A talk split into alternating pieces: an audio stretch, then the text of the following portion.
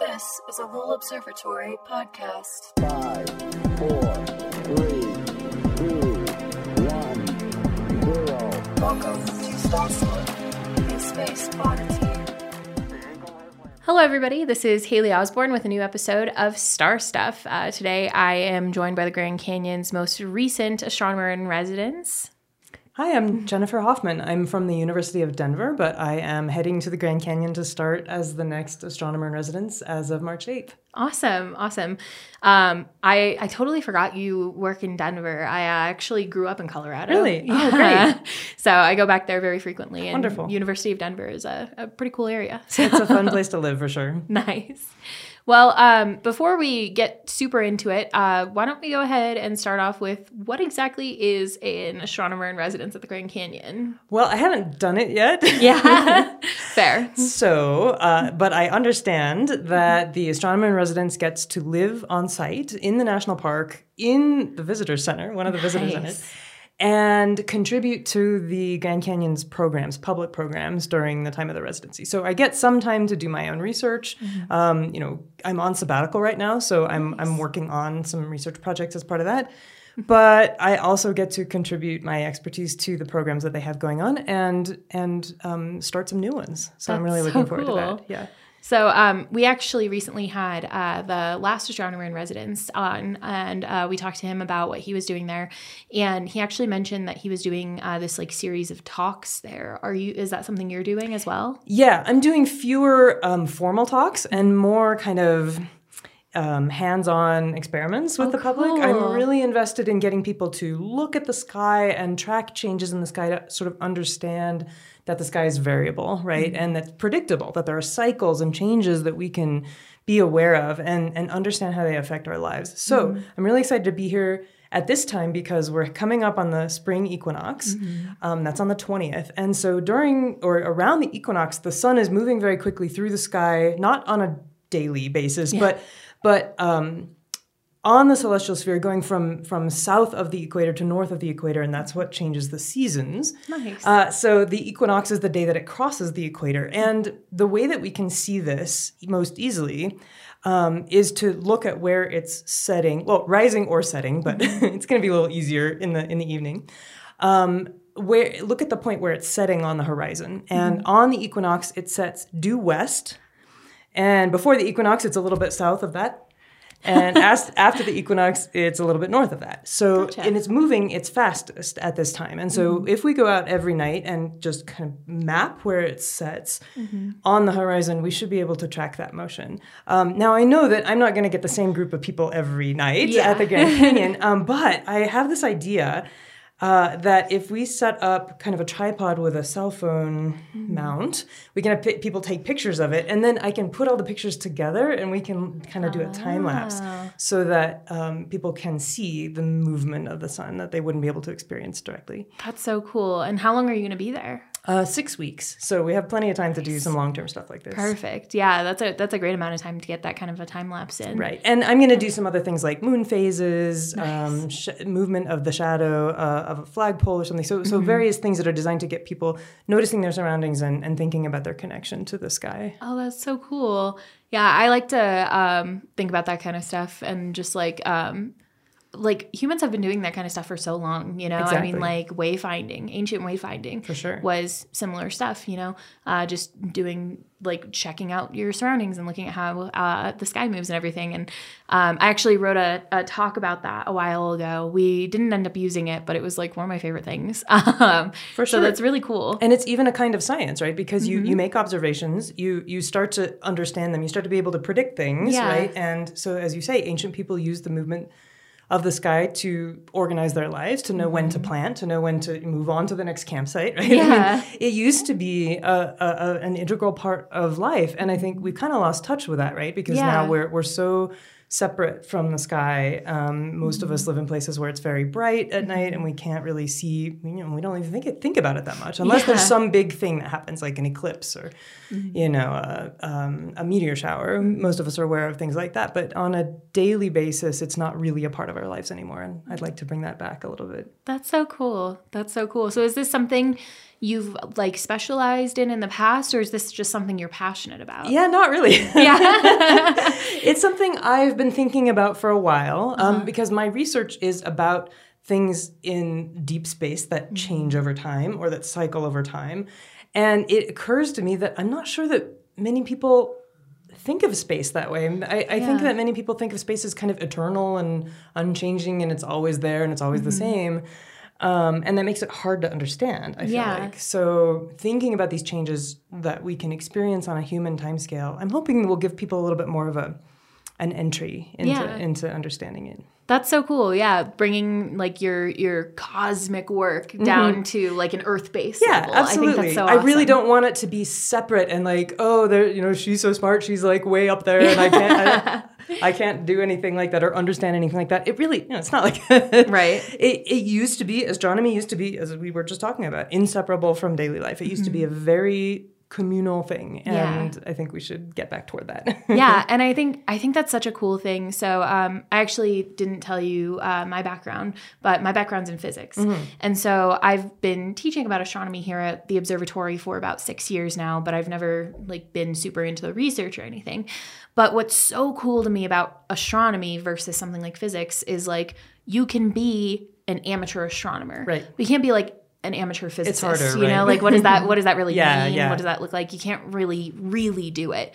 And so like this idea of bringing these like crazy cosmic things down to an earth-based level or down to an amateur level Mm-hmm. is just such an interesting concept you know I, I think about that a lot so i think that's really cool For sure, it's very accessible to a lot of people. I think of it as a gateway science. Like Yeah. for a lot of people, it's the first science that they're interested in. That and dinosaurs, right? oh of course yeah for the kids. And so, if we're serious about science education, science literacy in the country, it's a great starting point. Yeah, definitely. And and you're um, really into science education as well, right? Uh, this is something that uh, I saw in your bio. Right. Do you want to talk about the the camp that you were Yeah, with? yeah, sure. So um, I'm, as I mentioned, at the Uni- University of Denver, and I have some colleagues in the biology department there. I'm in physics and astronomy. Oh, cool. But I have some biology colleagues who are equally interested in science education, and we've been um, thinking about our field and how our field, the composition of our field, doesn't really reflect the composition of our neighborhoods and our society as a whole. Um, astronomy and biology actually both are doing pretty well in terms of uh, representation of women overall, so that's really good. But but we still don't have a, a great racial and ethnic diversity in our field. And as we started learning more about this, we learned that it is not a question of who's interested in science. It is not a question of who's capable of doing science.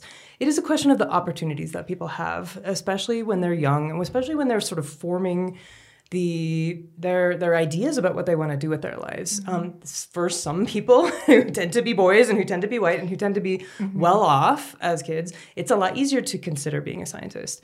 And for some people from low income families or people of color, especially girls of color, it's just not as much of a thing Yeah. culturally, right? And so we um, have developed a summer camp that's aimed specifically at girls of color um, and at an age when research has shown that girls are starting to lose interest in science or or starting to it's not as I said, it's not really interest. Starting to starting to lose confidence. Yeah. Right? Starting to not think of it as something that they can do.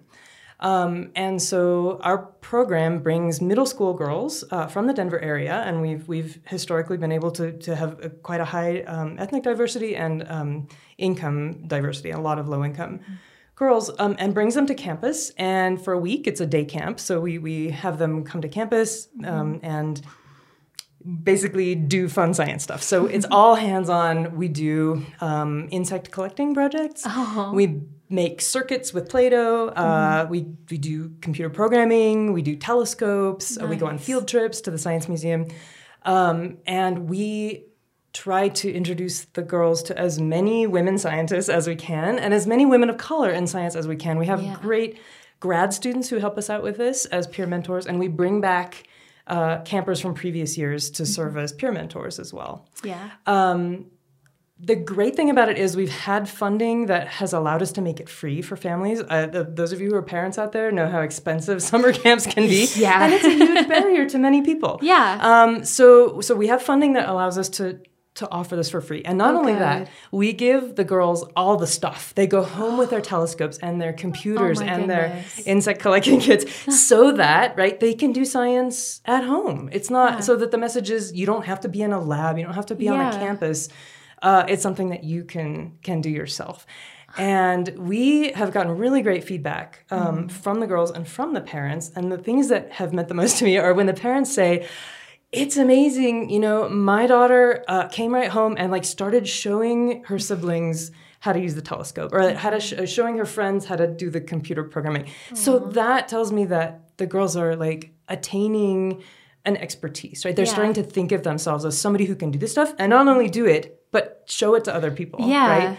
And that's what we're aiming for. It's that sort of ownership that Mm-hmm. it, there's a term for it uh, called scientific self-efficacy. It's like, Uh-huh. Do you think of yourself as somebody who could do science? Yeah. And that seems to be the key. Again, research has shown that that is one of the keys um, to people deciding to Mm-hmm. pursue science as a career. Yeah. So um, it, it's awesome that you're bringing up all these topics. These are actually uh, a couple of things that we've talked about on the podcast before. Great. So we've done episodes on things like imposter syndrome. So Yeah. that's uh, basically what you're talking about. But like you're already in the field, and then you just don't feel like you belong there. You know right. what I mean? Right. And um, I was looking up uh, statistics of it, and like statistically, it is much higher in women Yeah. in STEM Yeah. Um, and so that's something that we did an entire episode on. Sure. And the thing about imposter syndrome is it it's not necessarily all in your head, right? Yeah. Because the field is really not set up for women. Exactly. So it's not, yeah, Yeah. Mm-hmm. it's not surprising that people feel that way. In many ways, the field is still um, hostile. to- to Absolutely. m- m- minority groups or minoritized groups, I should yeah say. and it's like even even if you do find a program that isn't you know hostile or doesn't technically feel like that. Like i got into a program a couple of years ago and i was the only woman in the program mm. I was the only woman in my class. There were women in the grades above me, but there were like four of us total, you know?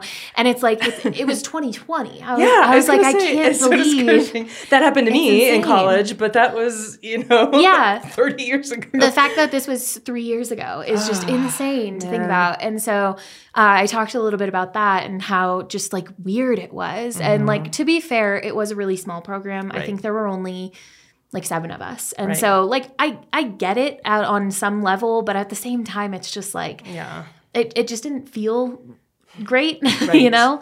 that's discouraging. Um, and then um, at the same time, I was experiencing academic burnout, you Mm-hmm. know, and we had an episode about that um, where we actually talked about uh, about it with two of my old classmates, uh, two females in uh, physics, Oh, and we talked about it. Uh, so that was a fantastic episode as well. Yeah. But it's just like it's crazy that like um, I forget. I feel like it was Bill Nye, maybe it, it was someone like him, um, was mentioning like, oh yeah, like every little kid is a scientist. Every little girl is a scientist. You know, they're they're super into asking like why about everything or how does this work or like constantly asking questions and performing science every day. But then s- at some point, it that interest just like it, it not necessarily like you said the interest, but the like oh I could do this. Yeah, and the identification. Mm-hmm. with it, right? It has something to do with the acculturation process that happens when we go Yeah. through puberty, right? And we start to care about what our friends think and what society thinks. And Mm-hmm. Absolutely. yeah, and it's unfortunate. It really is sad to sort of see that light quenched in people. yeah exactly because like like my my interest in science and everything fizzled out for a while there Mm-hmm. um, and i was really lucky in high school to have an incredible calculus teacher have really cool science teachers and so i got back into it you know um, and that was fantastic and then i actually started studying physics because of the observatory because i had the observatory here i had moved here um, with you know, I was just living with a friend here in Flagstaff and I started coming here and I was like, this is so cool. And it like piqued my Yeah, curiosity again, fantastic. you know? But not everybody has that. So like the fact that you guys have this camp and that that it's like free and you give Mm-hmm. them all of this stuff to take home, that's fantastic. I Mm-hmm. mean, that's just so cool. Yeah, yeah, we're really looking forward to continuing it. It's been a little sporadic because the funding has not been guaranteed. We, Yeah. we've, we're kind of year to year on the funding. yeah. Um, and if if we are able to attract longer term funding, we would love to expand and do things like um, longer term mentoring. So I'd love to go back and visit the camp alumni in their classrooms and like find out did they go to college? Did they did they study science? Uh, our first class, our first camp was in 2016. So by now, right, those girls could be in college or on their way to college. I'd really love to know: Did we have any impact on their future? Do they remember? What do they Yeah. remember about it? Right. Right. So yeah, that's what we'd love to do in the future, and we're looking for ways to kind of raise more money so that we can expand in that direction. And if our listeners um, wanted to donate, where would they do yeah, that? I actually do have a QR code I can I can send you, so we can put it on the website. Maybe. that would be great. Yeah, we can put it in the the bio somewhere. Nate can do. That'd be it for us. Nate, give us the thumbs up. So if you guys are Fantastic. interested in donating to this incredible Uh, camp, I'll just say it's yeah. called DU SciTech. That is the name of the camp. So yeah. Perfect, perfect. So it's part of the university then. It's sponsored by DU. Yeah, they've given us all the funding Oh. so far, except what we've gotten from community. Yeah, that's so cool. That's so cool. Oh my gosh, yeah. And uh, it's great that you mentioned the observatory as an outreach tool. Mm-hmm. Um, I'm also the director of Chamberlin Observatory in Denver, which is his, a historic observatory. Actually, the telescope is really similar to the Clark that, that you have here. It's a little cool. smaller, but it was all made by the lens maker um, Clark, yeah, Alvan Clark, and. It's a similar vintage. It's 1894, so it's really like kind of a sibling to the one here, and it is an amazing outreach tool. Like we just get so many people who come in and, and want to see it, want to spend time, want to hear about it. So, um, and in Denver, it's just situated in a, a really a, a neighborhood. You know, Yeah. it's just surrounded by houses. It's not even on campus. Um, it's in a park. So when there's a big event like a lunar eclipse or something, the park fills up with people and everybody. you know, it's just like a festival. That's so cool. it's such a happy thing, and I love Yeah. that we're associating positive emotions with Yeah. science, right? Totally, totally. And then you guys also have the Natural Science Museum there. Right. Um, we're actually partners with them, the ASTC program. so Oh, wonderful. our membership uh, actually works at the Natural Science Museum there and vice versa as well. So Oh, that's great. um, I've actually been there a couple of times. I love It's I love it It's a. Mm-hmm. great place. I love it too. yep. one of my one of my current students used to work there, and, and we have a, um, a a professor at DU who used to be there as well. So that we have a good partnership with them. It's a fantastic Oh, organization. good. That's so cool. Yeah. Well, um, the the camp sounds fantastic. What you're doing at the Grand Canyon residency Mm-hmm. is super cool. But I did want to ask you a little bit about your research. sure. So you were saying that you study like far away changes. Mm-hmm. What what exactly does that entail? Right. So um, I'm interested in stars, and I always feel a little weird saying that because like, aren't all astronomers interested in stars? Fair.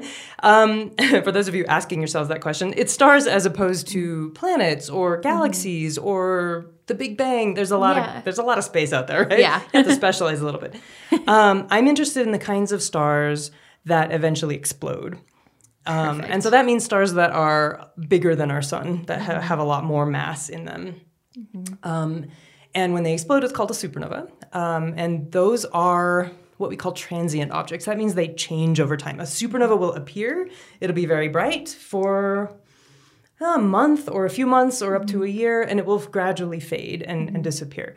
And you know, since we started talking about ancient people, ancient people thought these were really miraculous things, right? Because they disrupted the normal patterns of the sky, mm-hmm. right? And they were thought to be omens. And mm-hmm. yeah, anyway, there's there's all kinds of cool stuff you can read about yeah. them. Um, so it turns out that a supernova comes from when a massive star explodes.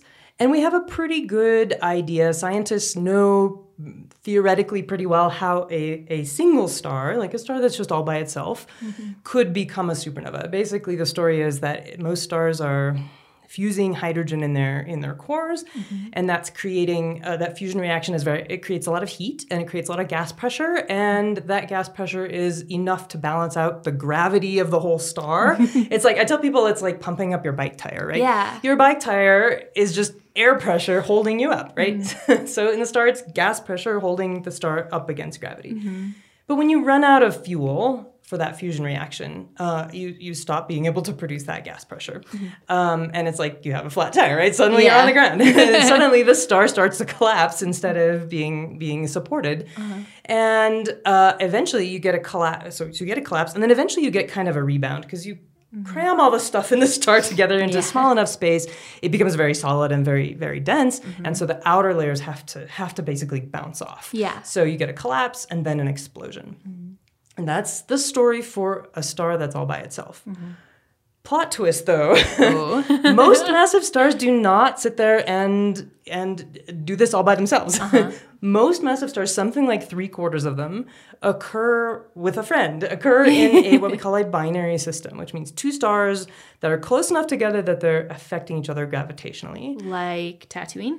Uh, yeah. Oh, right. Right. It has a double star, a double sun system. Fantastic. Exactly. So, uh, so they're orbiting each other like like a planet around a s- around a star or around the sun, except that you know two stars, and so they kind of both orbit around the middle, right?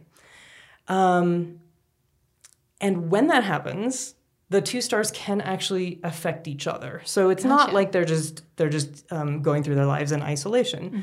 They can um, exchange gas between the stars. So if one of them gets really big, um, it mm-hmm. could lose material onto the other one.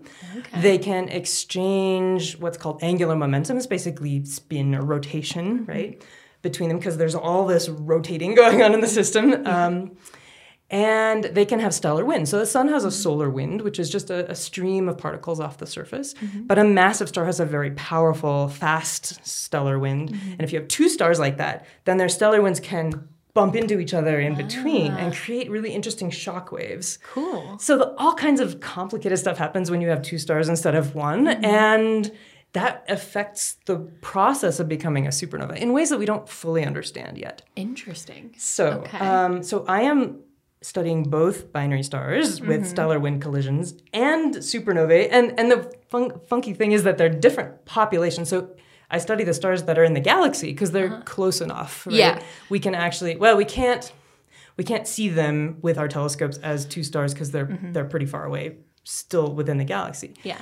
But they're nearby enough that you know we can see them. Where, whereas the uh, supernovae that I study are in other galaxies very far away from here, and you can't mm-hmm. see the star even before it explodes. Gotcha. So we're trying to draw this connection between these two different phenomena. Yeah. um, but there there really isn't. We're not able to directly uh, link them. It's called it's kind of an indirect comparison, right? Right. But we we think the stars in the galaxy will eventually explode, and Yeah. we're pretty sure that the explosions came from stars to begin with, right? Yeah. So we're trying to draw those connections.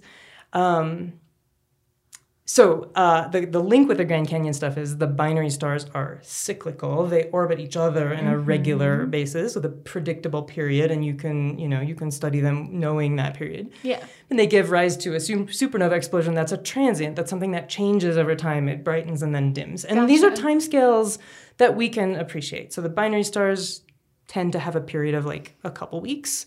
And the supernova, like I said, it's a month to a year, you mm-hmm. know, and so this is a change that we can appreciate on a human time scale. So that I think that's one thing I really like about it.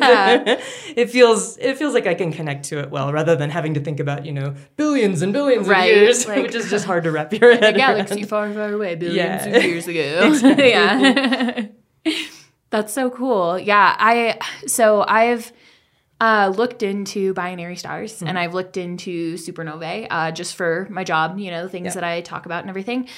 I have never thought to look up what happens with a supernova in a binary system. You know, I just I never really um I don't know, it never really occurred to me Right. um, to like think think about Yeah. it. And so that's that's so interesting. Well, one thing I learned recently is that um, if one of the stars in the binary system explodes, the other one could survive. Like apparently there's this population of stars in the Milky Way that are just speeding along at ridiculously high velocities and we don't know why. and like um one idea is maybe they just got booted out of the Yeah. system, you know, by kicked out by a supernova explosion, and then they're just they're just running away. so that's one piece away. of evidence. That's so cool. Yeah. That's so cool. Yeah. So um so with these uh like uh supernovae and everything, are you just interested in like the actual event of the supernova or the aftermath as well? Ah, I love that you asked that question. Yeah. Um, I don't study how the explosion itself happens. There are people that, that do that and they create really complicated computer models to simulate it. And I, I love to see their, you know, their simulations because they're really they're really cool.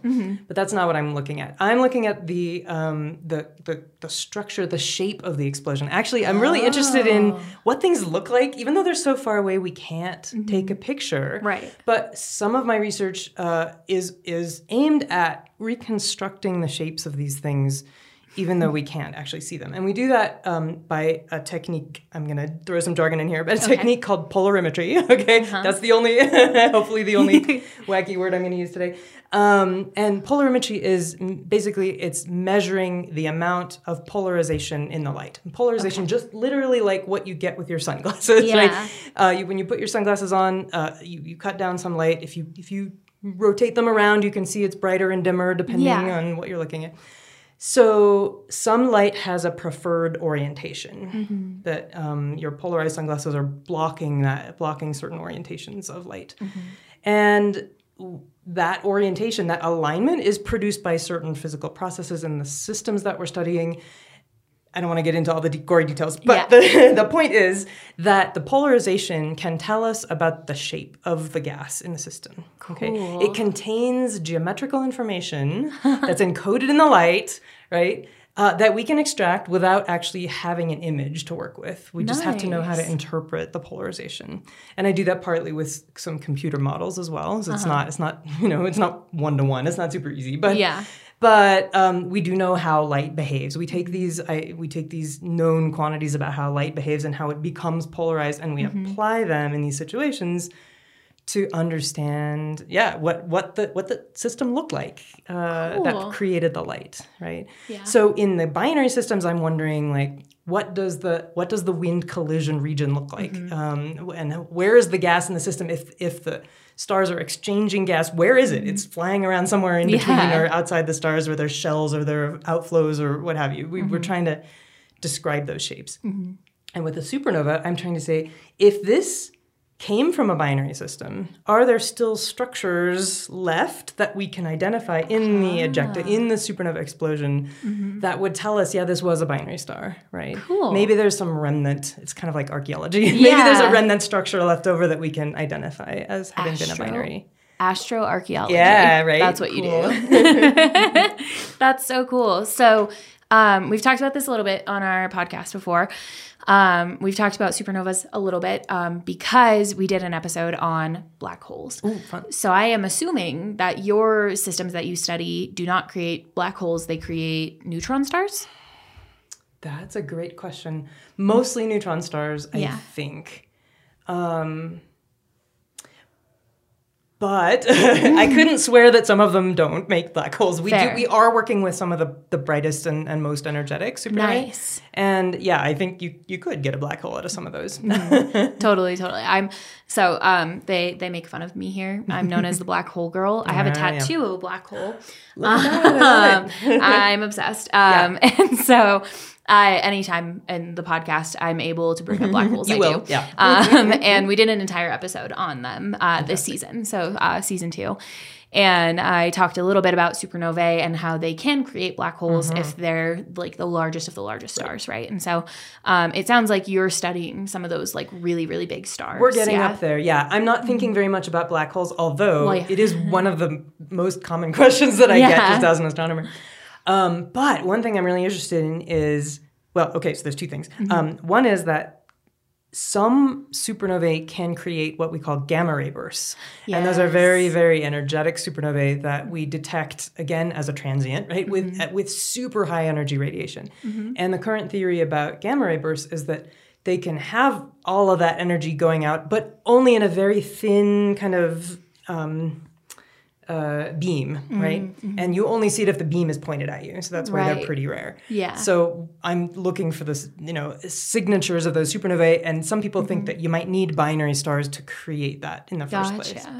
Uh, the other thing I think is really cool about what these supernovae could become is uh, maybe you've talked about this too that we, we've recently astronomers have recently detected gravitational waves uh, So from not inspiraling neutron but- stars, inspiraling black holes. Okay, that's a great topic for future. Yes. future we might have like briefly touched on it because we talked about colliding black holes in Ah, season yeah, one. right.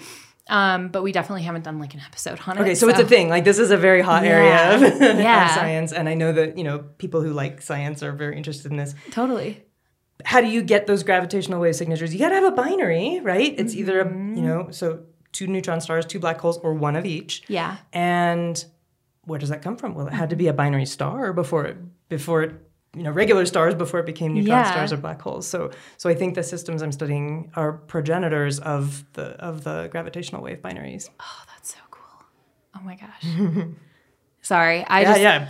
I get really excited Sometimes about we just have to let our minds be blown. right sometimes I, I so it's funny that you said that because usually like i'm blowing cody's mind on here um, because i put together like the really sciency outlines and everything so like the black hole episode we did an episode on spectroscopy things like that where it's just me and her sitting down usually i'm blowing her mind and so it's really nice to have my bl- my mind Yeah. blown every once in a while you know so I think I would say that that might be part of what I, why I became a scientist, just so that I Yeah. can get my mind blown now and then. Like, It's I so just had a cool. Really nice lunch with the, the, the astronomers here at Lowell Observatory. oh good And they their research covers a whole range of things that I don't know anything about. And I Oh, like yeah. and that you know, we had like a 45 minute conversation and I had like three different mind blowing Right. experiences. Like, wow, you want to put a telescope on the moon? That's Yeah. oh wow, you're detecting like centimeters per second velocities in Yeah. in, in exoplanets. That's amazing. You just yeah. Yeah. So, people are doing fantastic stuff and I love hearing about it. Yeah, no, we've had a couple of our astronomers on here before, and um, it would be a wasted episode if I didn't mention Gerard Van Belle. Uh, we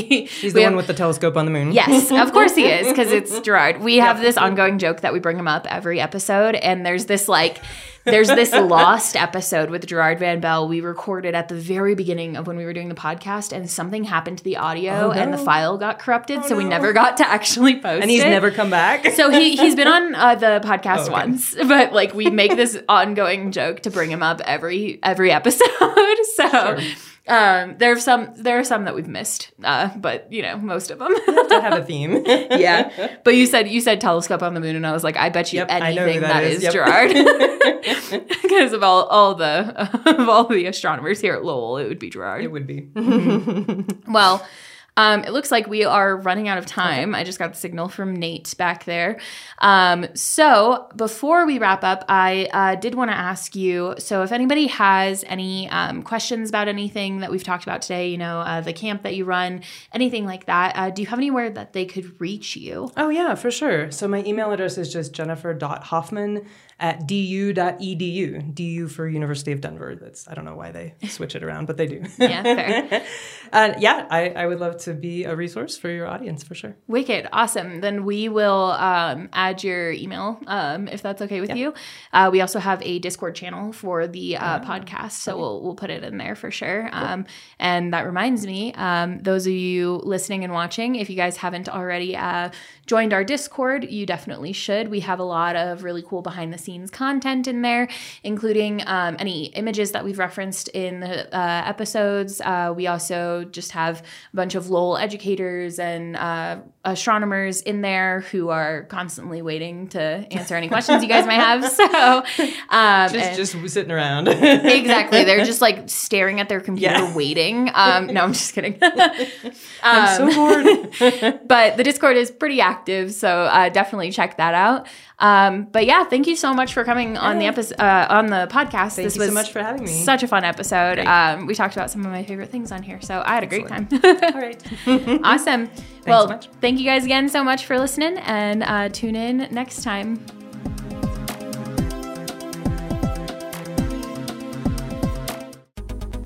This podcast was made possible by our members and donors. If you enjoyed this episode and want to support our nonprofit in making more digital education like this available, go to lowell.edu/donate. Thanks for listening.